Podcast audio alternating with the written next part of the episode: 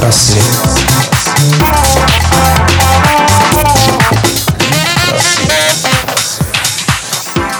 Всем привет! В эфире «Литпросвет» и ее ведущая Юлия Репина. Что интересного в книжном литературном мире произошло в прошлом на этой неделе? 15 октября 1809 года, 208 лет назад, родился Алексей Кольцов, русский поэт.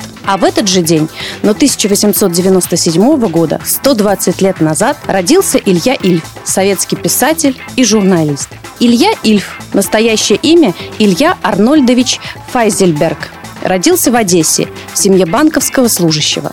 Получив в 1913 году аттестат об окончании технической школы, Ильф начал трудиться в чертежном бюро. После этого он успел поработать на военном заводе и телефонной станции, в бухгалтерской сфере и перешел в итоге на редакторское поприще. В 1925 году писатель был командирован в Среднюю Азию. В результате появился цикл очерков под названием «Москва-Азия».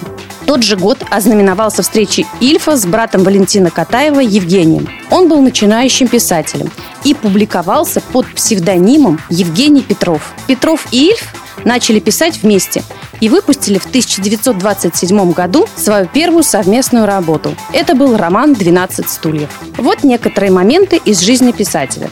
Ильф любил приобретать старые выпуски журналов на уличных развалах. Он постоянно выискивал там уникальные издания, такие как запротоколированные расследования деятельности царских министров и выпуски сатиристической газеты «Искра», например, издание 1860 года.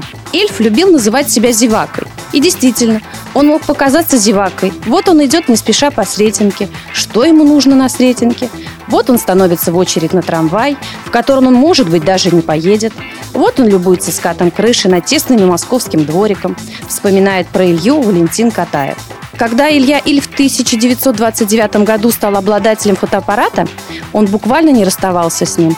У знакомых фотожурналистов писатель брал уроки фотографии. Евгений Петрович с юмором рассказывал. «У меня было на сберкнижке 800 рублей, и был чудесный соавтор. А теперь Илья увлекся фотографией. Я одолжил ему мои 800 рублей на покупку фотоаппарата. И что же? Нет у меня больше ни денег, ни соавтора. Мой бывший соавтор только снимает, проявляет и печатает. Печатает, проявляет и снимает.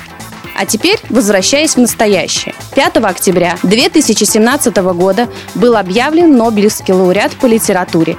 Им стал Кадзо Исигуро. Исигуро – японец по происхождению, пишет на английском, живет в Великобритании. Его семья переехала из страны восходящего солнца в Соединенное Королевство, когда Кадзуо был ребенком. Он мечтал стать музыкантом, но в итоге решил посвятить себя литературному творчеству. Его роман «Остаток дня» был удостоен престижной Букеровской премии в 1989 году. Обычно жюри долго спорит о вероятных прецедентах на столь высокую награду, но в отношении книги Кадзуо и Сигуру решение было единогласным. Редкий случай для британского букера. Роман был экранизирован спустя 4 года, а фильм был номинирован на 8 Оскаров. Романы Исигура переведены на десятки языков и стабильно занимают верхние строчки в различных рейтингах и списках. Формулировка комитета при присуждении премии была такая. В романах большой эмоциональной силы он раскрыл бездну, таящуюся под нашим иллюзорным чувством связи с миром. На этом все. До встречи на Студ-ФМ.